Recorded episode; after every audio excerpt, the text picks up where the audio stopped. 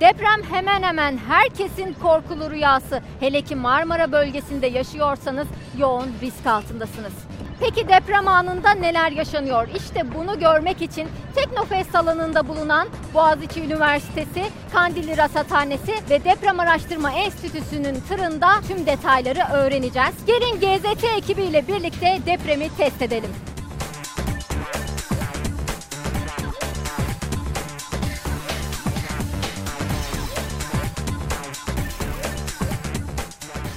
Davranış şeklimiz çök, kapan tutun. Amacımız hedef küçültmek.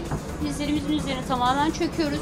Baş ve ensemizi kapatıyoruz ve mümkünse bir eşyaya tutunarak sakin bir şekilde sarsıntı geçinceye kadar bu noktada bekliyoruz.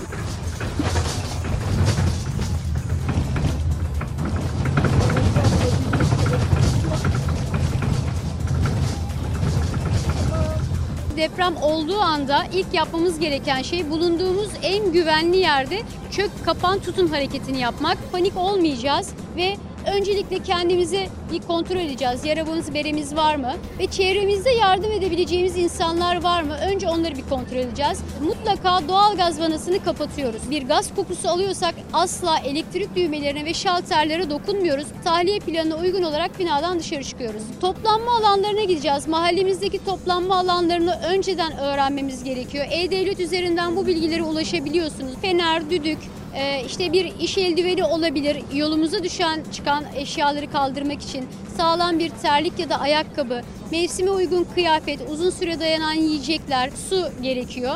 Sürekli kullandığı ilaçları mutlaka yedekliyoruz. Özellikle 99 sonra depremi sonrasında yapılan binalar tercih edilebilir. Üzerinde kaçak kat çıkılmış yani binanın üzerine ekstra yük konmuşsa bunlar da zararlı olacaktır. Deprem anında nasıl bir sarsıntı yaşandığını gördük. Tabii bu sadece bir simülasyondu. Gerçek deprem elbette ki daha şiddetli ve daha uzun sürüyor. Elbette daha korkutucu. Yani dememiz o ki yarının önlemini bugünden alın. Depreme hazırlıksız yakalanmayın.